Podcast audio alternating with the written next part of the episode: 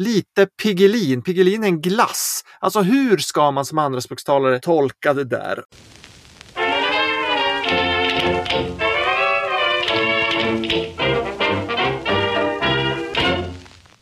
Lysande lagom. Då är vi tillbaka med Lysande lagom med min kära kollega som just fått en nål i foten, Sofie Texvendenvå. Hej, hej. Ska jag kommentera på nålen? Jag fick en nål i foten, det gjorde ont. Det är så man blir pigg till ett yeah. podcastavsnitt. Och med mig, och jag heter Emil Molander. Precis. Det här avsnittet handlar om eh, arkitekters språk, eller ska man säga arkitekters språk?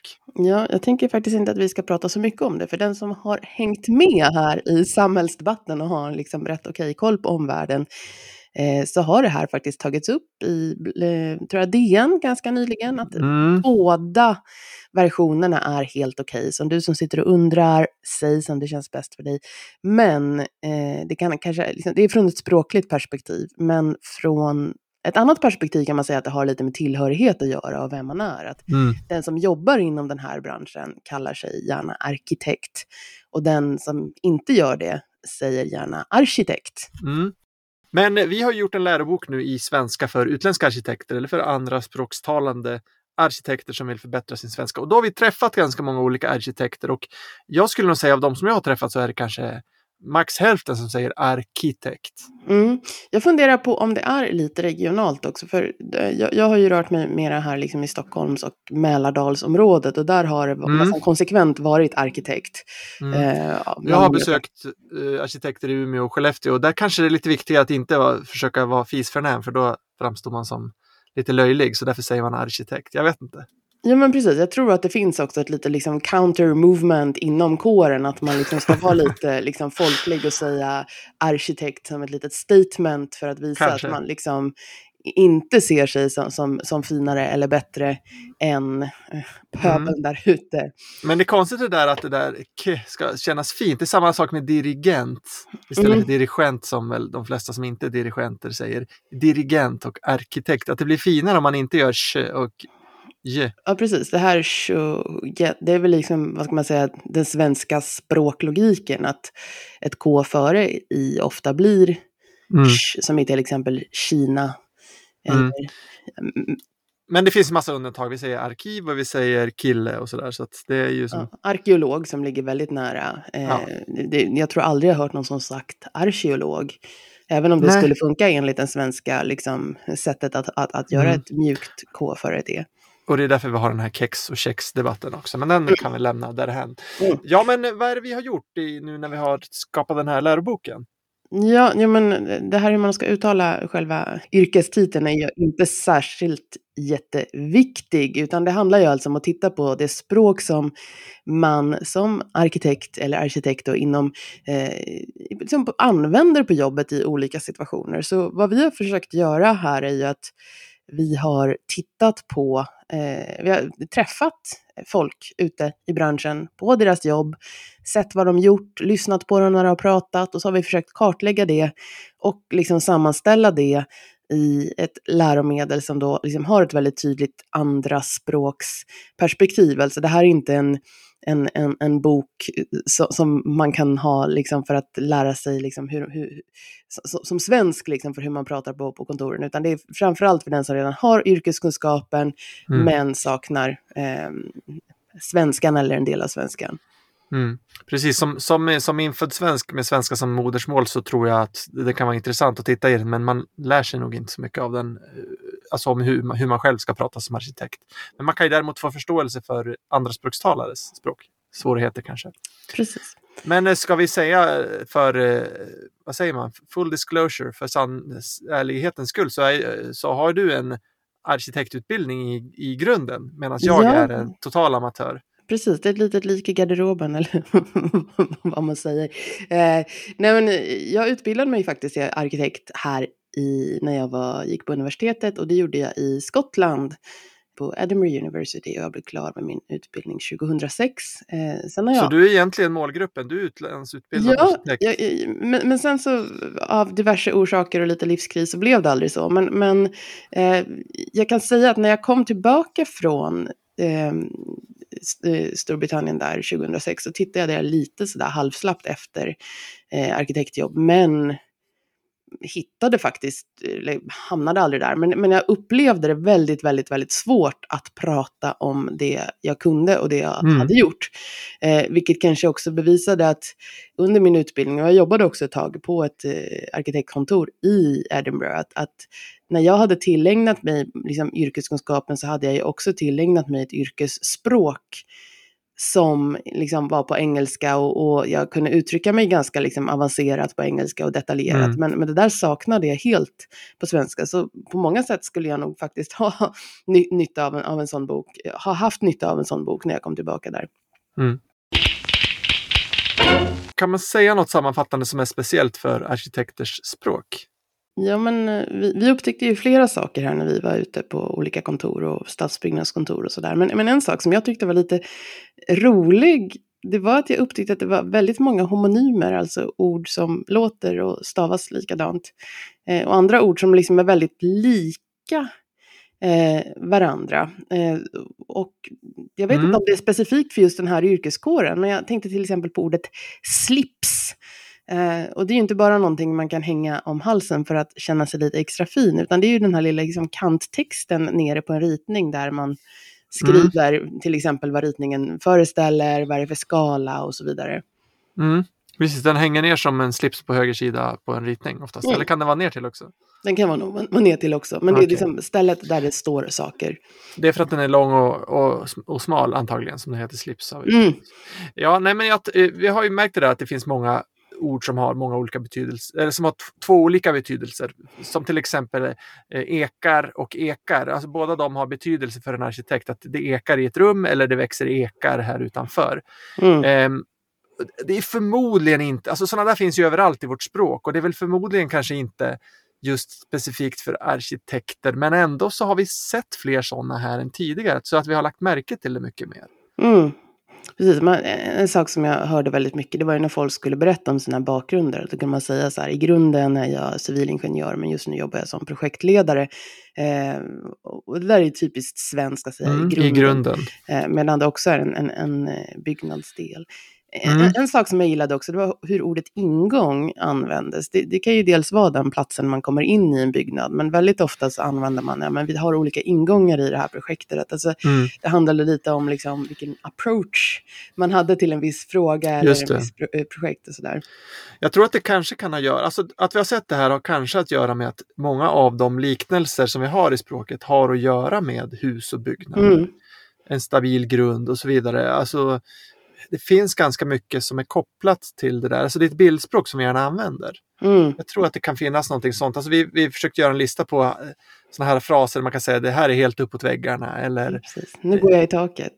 Ja, ja, du var till och med på ett möte där någon sa jag höll på att gå i taket. Och sen ja, men, en sekund senare så, sa de, så började de prata om taket som de skulle konstruera. Eller någonting ja. Sånt. Ja, men jag tror det ligger väldigt mycket i det. Att, att vi, liksom den här byggda miljön eller våra omgivningar och liksom det rumsliga som, som vi rör oss med är väldigt tacksamt för olika typer av liksom, mm. metaforer och liknelser. Så att det ligger nog någonting i det.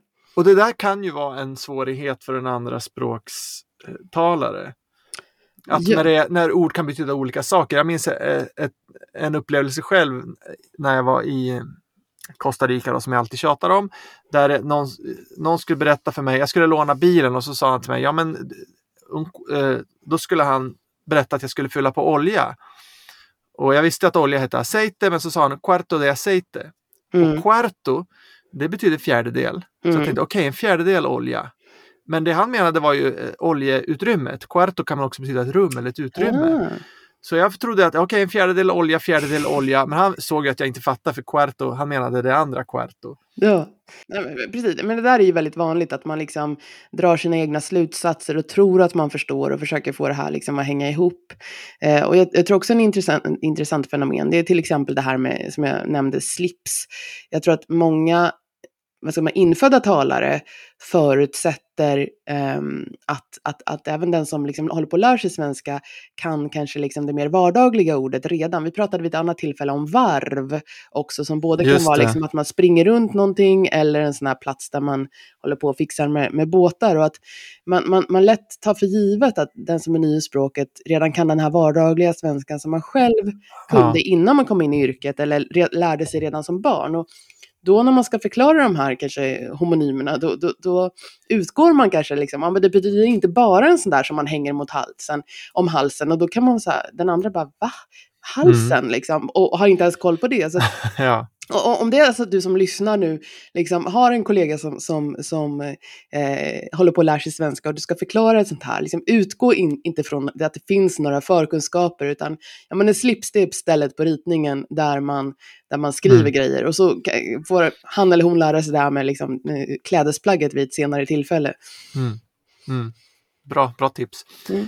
Eh, vinden kan man ju prata om också på ett möte med arkitekter, och då kan det vara mm. både att det blåser, att man måste skydda mot vinden, och sen vinden på ett hus. Precis. Besvärlig. Ja. Och sen finns det några ord som är liksom rätt lika men ändå inte liksom homonymer. Jag tänker på hållbarhet och hållfasthet. Mm. Eh, för mig som infödd svensk låter det här väldigt, väldigt olika. Jag associerar ju hållbarhet med det här med miljö och liksom, jag har väldigt mycket liksom associationer, och hållfasthet direkt tänker jag på någonting som inte ska eh, gå sönder. Men Men om man är ny i språket och lär sig båda de här orden samtidigt, då kan det vara väldigt, väldigt, väldigt svårt att, att hålla reda på dem. Ja, och det där bar och fast är det som skiljer, och det är obetonat. Hållbarhet, hållfasthet. Alltså mm. det, det, det är det som man hör minst i det där ordet också som har så betydelse. Och det där är ju en typisk sån där sak med svenskt uttal, att även det som är obetonat är, är betydelsefullt. Som mm. när vi pratade förut om skillnaden mellan syre och syra. Mm. Det, är, ja, det är ju så litet, men det är ändå det som gör skillnaden. Ja, men en annan sak som vi båda la märke till också, så, som var ganska kul, det var att i språket som användes så var det väldigt bland, så det var väldigt bredd i språket. Alltså det fanns väldigt liksom högt och lågt språk, ofta i samma sammanhang, ofta i samma meningar. Man kunde prata väldigt, väldigt formellt och samtidigt Eh, använda ganska liksom grova eller absurda liknelser. Ja. ja, när de pratar med varandra på kontoret. Alltså, det, det, är ju, det är ju ganska informella sammanhang för att man sitter och snackar med en kollega. Men samtidigt är det ju också möten där man för protokoll och sådär. Så att det, det är liksom en blandning mellan formellt och informellt. Och man har ibland externa och ibland interna. Men, men språket växlar väldigt snabbt mellan högt och lågt. Mm. Jag, jag, jag satt på ett möte, då, då var det en som satt liksom så här, man läser ihop de här siluetterna eh, som betyder, och så liksom fortsatte hon, det blir en enda blaffa. Eh, mm. Det var ju verkligen liksom en, en enorm kontrast där i, i uttryckssättet som jag upplever som väldigt positiv och kreativ på något sätt. Ja, man läser ihop siluetterna och det blev en blaffa. Blaffa, ja det, det är inte ett... Inte ett sofistikerat ord nu. Nej, det är inte så sofistikerat. Men här sätter jag också fingret på det här som vi brukar prata om med, med yrkessvenska. Att det är inte liksom terminologi i sig, utan blaffa är lika, lika användbart som, som liksom läsa ihop siluetter. Mm. För det, liksom, det, det är inte så separerat, och det är inte bara att vi använder liksom korrekt terminologi hela tiden. En annan sån där... som de sa, när jag, där, när jag var på ett arkitektkontor här i Umeå, så höll de på att diskutera en förskola, fasaden mm. på en förskola som de byggde. Och då var det en som sa att ja men, ja, men det här blir ju, det här, det här blir lite Waldorf. Det blir lite Waldorf, sa han. Och då fattar man direkt vad han menar. Han menar att, eller vad, hur tolkar du lite Waldorf? Jag tolkar det lite att det är väldigt liksom mycket trä och naturmaterial, och att det är lite gulligt på något sätt och inte riktigt vuxet. Mm, och inte mm. plastigt och, och liksom inte plastigt, nej, utan nej, jordnära. Det ska och, vara jordnära, lite gulligt, mm. småskaligt, precis, gröna vågen. Mm. Eh. Och en annan sån där som, som en annan sa att ja, men, ja, det ser lite tråkigt ut, men de här eh, hängrännorna är ju lite Piggelin. Mm. Lite Piggelin. Piggelin är en glass. Alltså hur ska man som andraspråkstalare tolka det där? Även om man vet vad Piggelin är. Men han menar ju att det är lite pikt. Mm, det är alltså, lite roligt. Gl- lite glatt och roligt. Mm. Ja, precis. Där kan man ju höra också väldigt många kanske referenser som, som kan vara väldigt svåra för, för en andraspråkstalare att höra. Man, man skulle ju kunna säga det är lite Bullerbyn eller... Eh... Bullerbyn, ja, ja, ja. Precis. Mm. Det är en referens till någonting. Men då, då kan man tänka, då, om man nu är svensk arkitekt och lyssnar på det, så kanske man tänker så här, oj, vi måste sluta säga sådana där saker. Mm, för att det, det låter inte att... professionellt. Ja, jag tror man kan tänka så. Ja. Eh, Men vårt, vårt, vårt budskap är fortsatt. Vi tycker det är fantastiskt. Eh, och, och ja, det är ett organiskt språk som har växt fram på något sätt. Precis, jag tror också det, det speglar lite attityden kanske också. I, i, att man kanske så, så, som yrkesperson liksom vill distansera sig lite från sina projekt också. Jag tror att många arkitekter går in i yrket med väldigt liksom... Eh, höga ideal, om man har mm. jobbat med liksom väldigt komplexa saker, eh, filosofiskt och liksom teoretiskt komplexa projekt under sin utbildning, och så kommer man in liksom, och så ska man göra något väldigt liksom verklighetsanknutet. Mm. eh, och, då, och då tror jag jag tror att man kanske på något sätt i sin identitet vill visa, ja men jag identifierar mig inte jättemycket med det här liksom supertråkiga projektet, och då får man, ja men det är lite Piggelin liksom. Mm. Men jag tror att när jag, när jag har träffat arkitekter från, från andra länder så, så kan man i liknande situationer höra liksom ett, ett mycket mer liksom, vad ska man säga, systematiskt högtravande språk, och så, i en sån situation kanske man inte säger att det ser lite Piggelin eller Bullerbyn eller Costa del Sol, utan man kanske refererar till ett projekt inom arkitekturhistorien eller ja, just det. Att, att, att man gärna liksom vill intellektualisera kring vissa frågor. Ja, just det.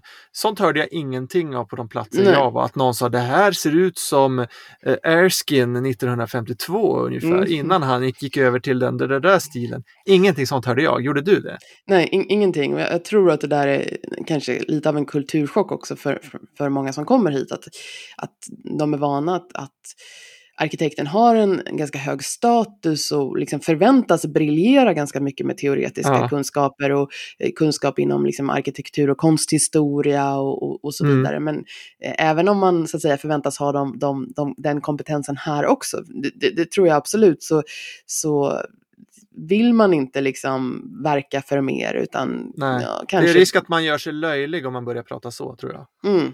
I, inte kanske i alla sammanhang, men i många sammanhang. Mm.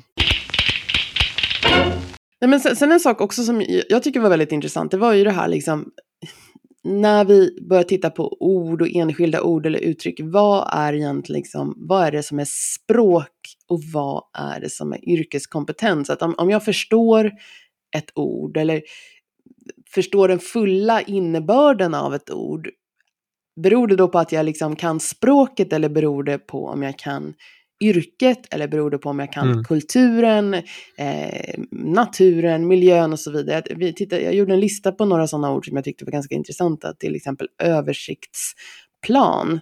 Tycker du, Emil, att du kan ordet översiktsplan? Ja, jag kan ju säga det. Mm. Och jag kan förstå på ett ungefär vad det är. Det är en plan där man har översikten över alltihop. Det är någon sorts övergripande grej. Men eh, jag är inte arkitekt. Jag vet inte riktigt vad en översiktsplan mm. är i det sammanhanget. Nej, precis. Det är ju en typ av liksom, juridiskt dokument kan man säga. Där man liksom, har en grov plan. Men den är inte bindande på något sätt. Till skillnad från då, detaljplanen som ett annat typ av juridiskt dokument. Som man liksom mm. måste följa. Eh, och, och jag tänker att... Där kanske vi har börjat få en inblick i vad det kan betyda, men, men, men det kanske tar mm. åratal av liksom, yrkeserfarenhet att verkligen förstå den fulla ja. innebörden. Ja, där kan man ju säga, vi har ju inte haft några ambitioner i den här boken att förklara vad en översiktsplan är. Nej. Det är inte det som är grejen. Vi, vi har med ordet och man ska kunna uttala det, och vi har satt det i en kontext, det kanske är med i en dialog eller i en text eller någonting sånt. Men det är inte så att vår uppgift här är att förklara vad en översiktsplan är eller vad en detaljplan är. Utan det får man lära sig in som en del av sin yrkeskompetens. Precis, alltså det blir, vi liksom snuddar lite på yrkeskompetensen här. Men, men, men vi kan ju inte, det har vi inte ens kompetensen för. Sen finns det en del andra som är kanske lite mer klimatrelaterade. Vi hade till exempel snöröjningsyta, mm. eh, rullstensås. Eh, är också någonting som man kanske borde... ha koll på om man, om man ska bygga här. Just det, men är man från Egypten kanske det känns lite främmande. Mm, exakt. Och sen mycket handlar ju också om hur vi relaterar till varandra som, som människor. Jag tänker på ordet äldreboende eller begravningsplats. Ah. Beroende på var du är i världen så ser ju en begravningsplats helt ah, olika visst. ut. Det finns, jag har varit i Spanien på sån där när man liksom stoppar in kistorna eller kroppen nästan som i liksom skåp.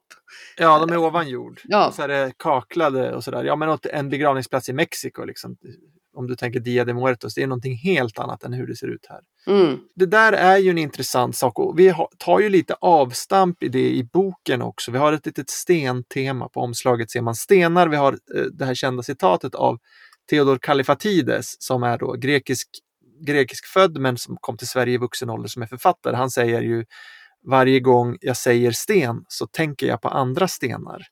Mm, precis. Och det, och det speglar ju det här liksom, att även om man kan ett ord så finns det ju så mycket runt omkring ordet som liksom påverkar vår förståelse av ordet och de associationer vi har och så vidare. Eh, så, så det är, tror jag, en väldigt viktig liksom, fråga man ska ha i, i bakhuvudet som arkitekt som kommer till Sverige och lär sig det nya ja. språket, men också kanske som kollega, att n- när jag säger här planterar vi lite träd, vad tycker du om det? Då kanske vi inte föreställer oss samma träd. Ja, det, det, du kan få ett nej för att någon tänker på någonting annat än det. Alltså man har inte samma eh, associationer, samma referensramar riktigt. Det där, det, det, precis som du säger, det där är nog viktigt för alla att ha i åtanke. Har du lärt dig någonting? Ja, jag har lärt mig mycket.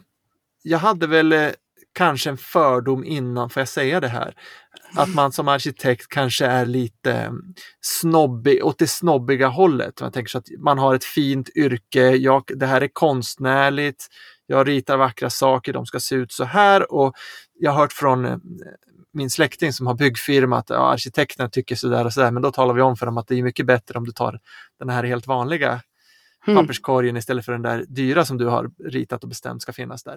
Så att jag hade lite en sån eh, ingång kanske, förlåt alla arkitekter som lyssnar om jag, om jag säger det, men, men det var verkligen inte så då eh, när jag pratade med olika arkitekter, utan de har ju en enormt stor kompromissvilja. Mm. Eh, väldigt liksom pragmatisk ingång i det, och att, att man, man ska sitta på möten tillsammans med byggherre och med snickare och med alla möjliga och komma överens om vad som blir bäst. Och det var så bra när jag intervjuade en arkitekt här i Umeå, Henrik eh, Stefansson heter han, tror jag. Eh, han, han sa att eh, ja, men det finns ingen anledning för mig att bygga hus för min skull, utan det är ju någon, det är någon annan som ska bo där. Vi måste ju komma överens om vad som blir bäst. Här. Så att det tycker jag var det var jättefint att, att man har en sån pragmatisk inställning, och det var också, vi intervju, jag intervjuade även en, en polsk arkitekt som har flyttat till Sverige, och han sa att ja, men det där är en, specifikt för Sverige också, för i Polen så är det så att arkitekterna har ansvar för budgeten, styr och ställer, bestämmer hur det ska bli, men här så måste man som arkitekt lyssna också på mm. andra.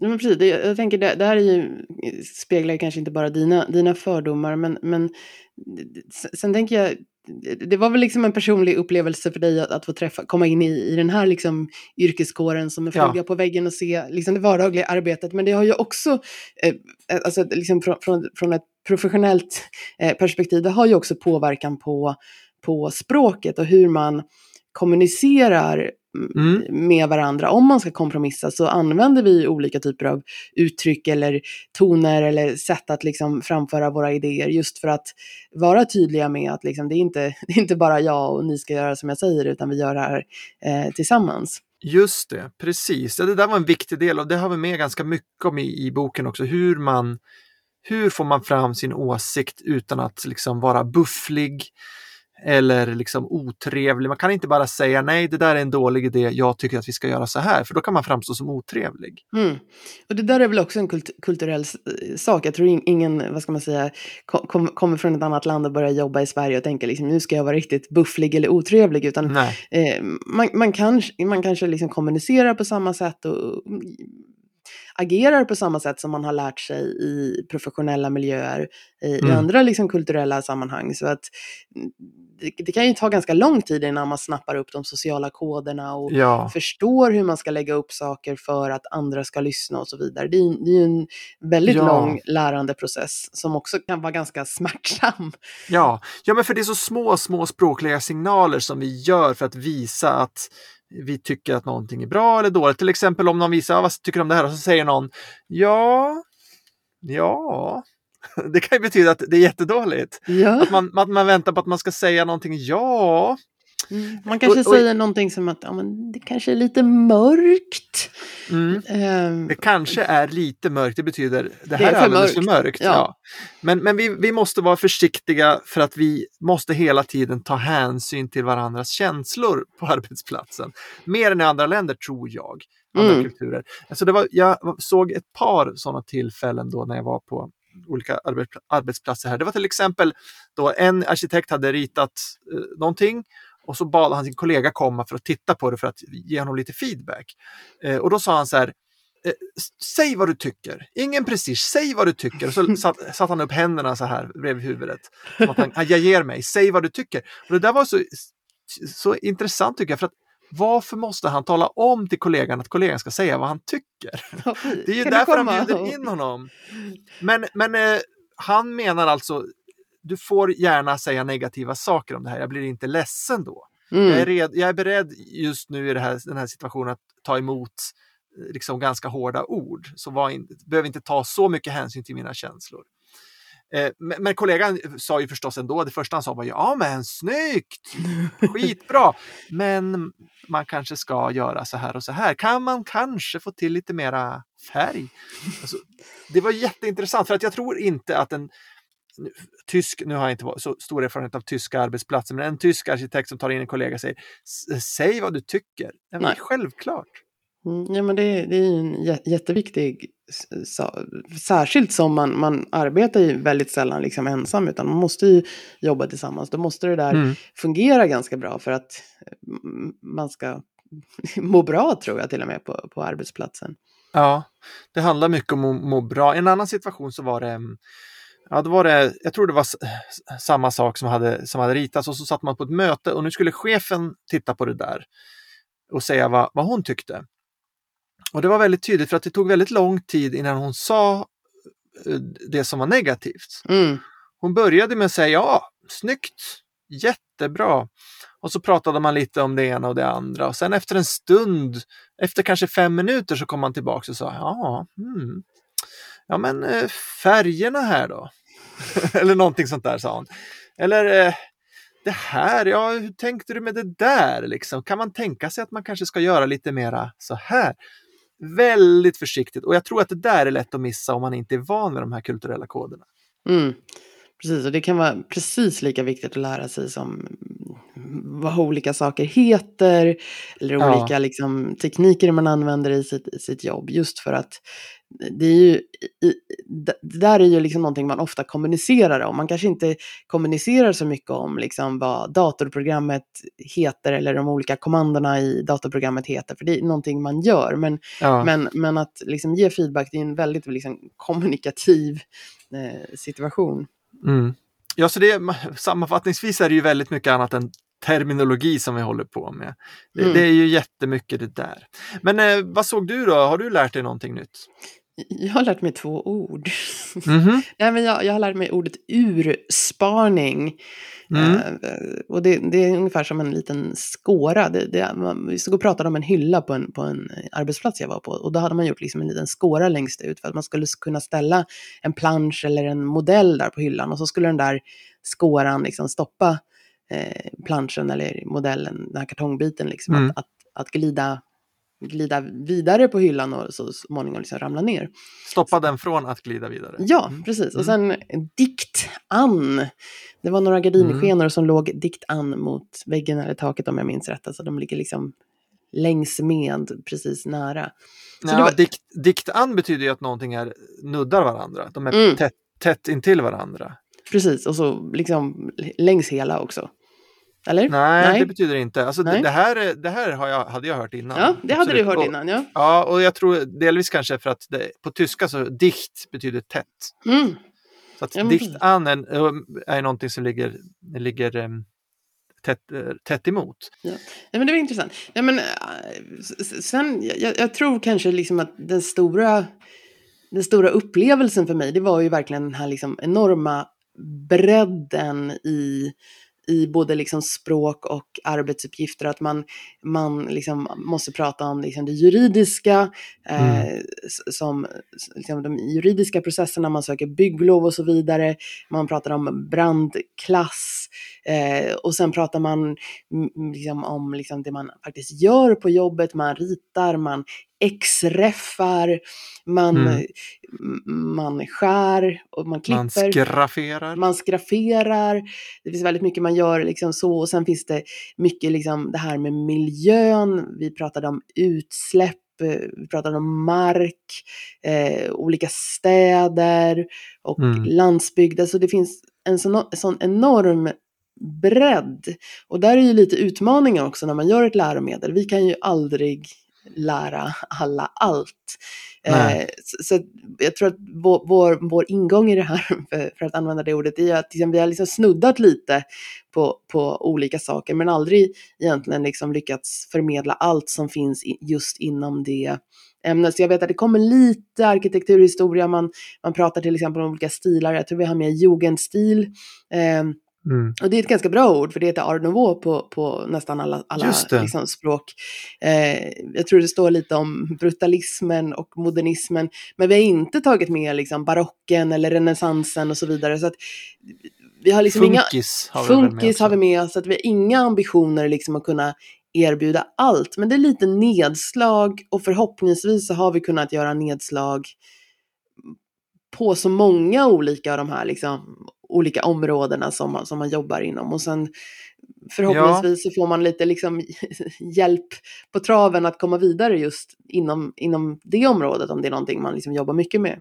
Ja, det här är ju en bok på över tvåhundra sidor. Mm. Och vi har eh, plockat ut eh, över tusen ord som vi tycker är yrkesspecifika mer eller mindre. Det är inte sånt som enbart används inom arkitektur. Det är inte terminologi alltihop, men tusen relevanta ord för en arkitekt som vi har, som vi har ordlistor och ordkort på. Precis, så det är väldigt, väldigt, väldigt, väldigt mycket. Och många av dem så kanske, som vi sa i början, det är inte någonting som liksom en, en, en vanlig svensk person, infödd svensk, inte förstår, utan många är ju ord och begrepp och fraser som vi känner igen. Men mm. men som, man, som andra språkstalare inte har koll på, och som används mycket eh, inom yrket. Ja, ja, men exempel på det kan ju vara liggande och stående panel. Mm. Alltså det förstår man ju direkt som svensk, liggande och stående, för att det är det. Men, men för, för en andra språksinlärare så finns det en grammatisk komponent i det där, att det kommer från ligger, och det är presens particip som är liggande, och, så, och, och varianten som står heter inte stå, stående, utan den heter stående, till exempel. Precis, och där kommer det in lite grammatik till och med, att, att, att det finns en, ett grammatiskt begrepp som heter presensparticip som, som gör att vi har ord som slutar på nde. Eh, det kan vara boende eller levande eller studerande. Eh, mm. och, och vi gjorde väl den bedömningen att det här är en grammatisk kompetens som är bra att ha eh, mm. inom yrket, och även det som kallas perfekt particip, som är liksom ett resultat av någonting, att jag släcker lampan och lampan är släckt. Vi målar byggnaden och resultatet är att byggnaden är målad och så vidare. Mm. Och det där är ju det där är ju vanligt förekommande i, i all svenska förstås, men, men, men jag tror att speciellt i många yrken så är det ju så att man gör någonting och sen pratar man om resultatet. Alltså man målar om och då blir den ommålad. Varför heter det inte målad om? Mm. Man skriver så, så att, ut, det blir utskrivet. Ja. Man ställer klart, det blir klarställt. Ja, och det, det, finns oli- det finns många olika former, former i det där, så att det, det är en, en grammatisk svårighet i det som, som man kan behöva öva då som andraspråkstalare, men som man som svensk eh, modersmålstalare absolut har med sig automatiskt med den så kallade modersmjölken. Mm. Precis, en, en sak också som vi upptäckte, det här med väderstreck, att mm. eh, själva väderstrecken kanske i sig inte är särskilt svåra. Vi har söder och norr och öster och väster, men, men de här böjs ju väldigt mycket på olika sätt. Vi har ju inte bara söder, utan vi har ju också södra. eh, och söderifrån och söderut, alltså lite beroende på... Och sydlig. Och sydlig även, vi pratar om sydlig vind till exempel, vi säger inte södervind, vi säger inte söderfasaden, vi säger den södra fasaden, eh, den här mm. vägen går söderut mm. eh, och så vidare. Och vi, vi kan säga söderifrån men inte sydvästifrån, mm. utan då säger vi från sydväst. Så det, det är någonting liksom man, som man också, också skriver ut eh, på ritningar. Man måste ha koll på väderstreck. Eh, väldigt, väldigt viktigt liksom, när man ska placera en byggnad. Och likadant när vi pratar om de här rumsliga sammanhangen. Det är ju de här eh, adverben. Att vi har liksom inte ett ord för här. Utan vi har liksom här och hit och hitåt och härifrån. Mm. Mm. Så det blir liksom ganska stora tabeller där man måste... Liksom, här är inte huset fram utan det är huset framifrån. Ja, ja men då är det där en sån där sak som när man frågar då en, en svensk som inte är språklärare eller som har tänkt särskilt mycket på det, då kan man, när ska det vara det ena och när ska det vara det andra, då kan man få ganska konstiga svar, men vi i den här boken då så har vi rätt ställ... ut det. Ja, vi har rätt ut och systematiserat det lite så att man liksom kan plugga in det som en regel mm. eh, åtminstone då. Mm. Men vi, vi är väldigt nöjda med det här, den här boken eh, som alltså heter Arkitektsvenska. Vi tycker den är jättebra, men varför är den så bra, Emil? Um, ja men det finns inget liknande tidigare, bara det är ju fantastiskt. Den är väldigt vacker, vi har eh, ko- svenska konstverk och, och byggnader, fina foton i den och sådär. En annan väldigt bra sak med den här boken är att den kommer bli gratis också, för att den här är finansierad genom då Sveriges arkitekter och Arbetsförmedlingen, så att den som behöver den får den gratis genom att beställa den då från Sveriges arkitekter. Men rent liksom läroboksmässigt så, så har vi ju försökt göra den eh, så autentisk som möjligt, eftersom det, det här är inte en nybörjarbok utan det här handlar om att lära sig hur man ska kommunicera i det här yrket. Och då är det viktigt att det är ett autentiskt material som vi bygger det på. Så att vi har ju intervjuat massor med folk. Vi har tjuvlyssnat på hur de har pratat med varandra. Och sen så har vi liksom mer eller mindre rakt av skrivit ner det. Och som är språkövningar till. Mm. Och, och utan att döma, du pratade vi lite i början mm. det här. Liksom att man kanske tycker, då, men så där ska man inte säga. Man ska inte kalla det här för klump utan vi liksom, eller blaffa. Utan vi ska ha liksom ett lite mer sofistikerat språk.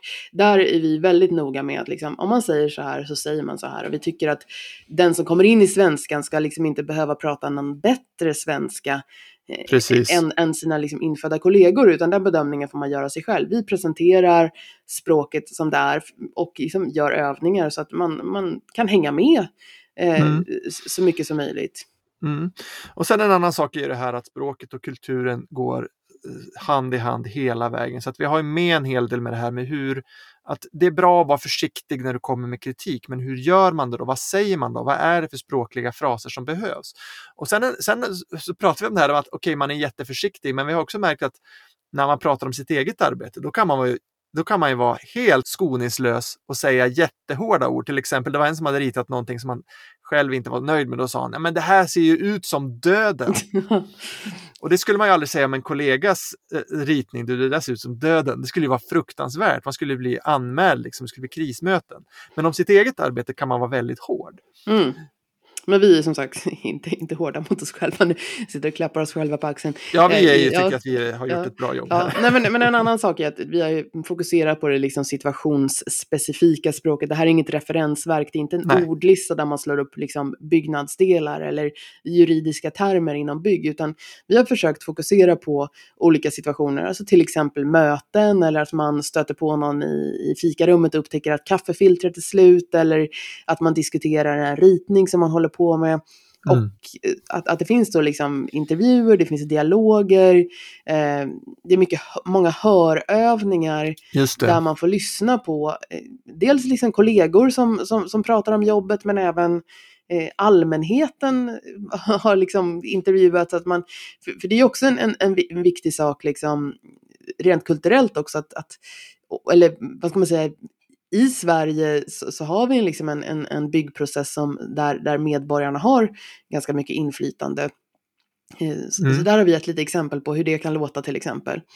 Ja, precis. Och det här är ju inget, som sagt, inget referensverk som man bär med sig i fickan och slår, kollar upp saker. Utan det här är en lärobok som man sitter och pluggar med. Och vi har även ganska mycket diskussionsövningar. För det är ju det är så att man kan, ska inte bara sitta och ta in och förstå. Det är inte så man lär sig språk. Man måste använda det också. Så att vi har många diskussionsövningar där man ska sitta med en annan som förhoppningsvis också då är arkitekt som också lär sig svenska samtidigt. Och diskutera för att använda de här orden. Precis, och det är också någonting, i och för sig någonting som jag tycker är ganska svårt att hela tiden jobba med. Men det är att i en sån här... I ett sånt här material så måste man ju alltid ha i bakhuvudet att man riktar sig till väldigt kompetenta yrkespersoner. Att man aldrig liksom ska skriva dem på näsan och förklara deras yrke för dem. Utan vi är ju där liksom för att ge dem verktyg för att kunna utföra sitt yrke och använda sin eh, expertis. Just det. Och en, en sak som man kan göra är att göra liksom diskussionsfrågor där man liksom... Om man har läst en text till exempel i en intervju med någon så kan man själv få uttrycka sina åsikter om, om temat i den texten. Eh, eller man kan få titta på en ritning och beskriva vad man ser och vad som är bra och vad som är dåligt. Att inte vi går in där och liksom börjar använda våra väldigt begränsade kunskaper inom, inom yr, yrket, yrkesområdet. Utan det, det är de som ska få säga det smarta. Vi ger dem språket. Ja, boken heter alltså Arkitektsvenska. Yrkesspråk för utländska arkitekter i undertiteln. Författare Sofie Texvendenvå och Emil Molander, och den är utgiven av Sveriges arkitekter och Lysförlag och eh, finansierad av Arbetsförmedlingen. Finns att eh, beställa, det kommer finnas eh, lite webbresurser också på arkitekt punkt se slash arkitektsvenska. Precis, och var väldigt tydlig. Den som är medlem i Sveriges arkitekter har rätt eh, då att få en, en tryckt bok. Eh, annars kan man då få en, en digital eh, upplaga av boken helt kostnadsfritt. Och jag tror också att, att för den som inte är medlem men gärna vill ha en tryckt uppla- eh, en tryck, ett tryckt exemplar så går det även att, att, att köpa den från Sveriges arkitekter. Och de här, den här boken kommer alltså... Eh, i slutet av februari på fettisdagen den tjugoförsta februari för att vara exakt.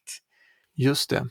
Håll utkik i eh, rätt kanaler då om, om du lyssnar på det här innan det datumet har kommit. Mm. Tack för att ni har lyssnat. Ja, tack. Det här var sista avsnittet för den här eh, vintersäsongen av eh, Lysande lagom. Nionde säsongen är det faktiskt. Eh, och jag tror vi har gjort över femtio avsnitt nu. Så det rullar på. Vi kommer tillbaka när det börjar våras, eller hur? Det gör vi, definitivt. Tack alla som har lyssnat och hör gärna av er till oss. Vi finns ju på lysförlag punkt com. Man kan mejla oss på podd at lysförlag punkt com eller våra namn för och efternamn med punkt emellan at lysförlag punkt com. Vi finns på Twitter, vi finns på Facebook, vi finns på, finns vi på Instagram också, ja det gör vi. Ja, och i så, verkligheten. I verkligheten också, Sofie din hemadress, nej. Vi, nej. Den finns på eh, nätet. Ja, kom, gå inte dit, tack.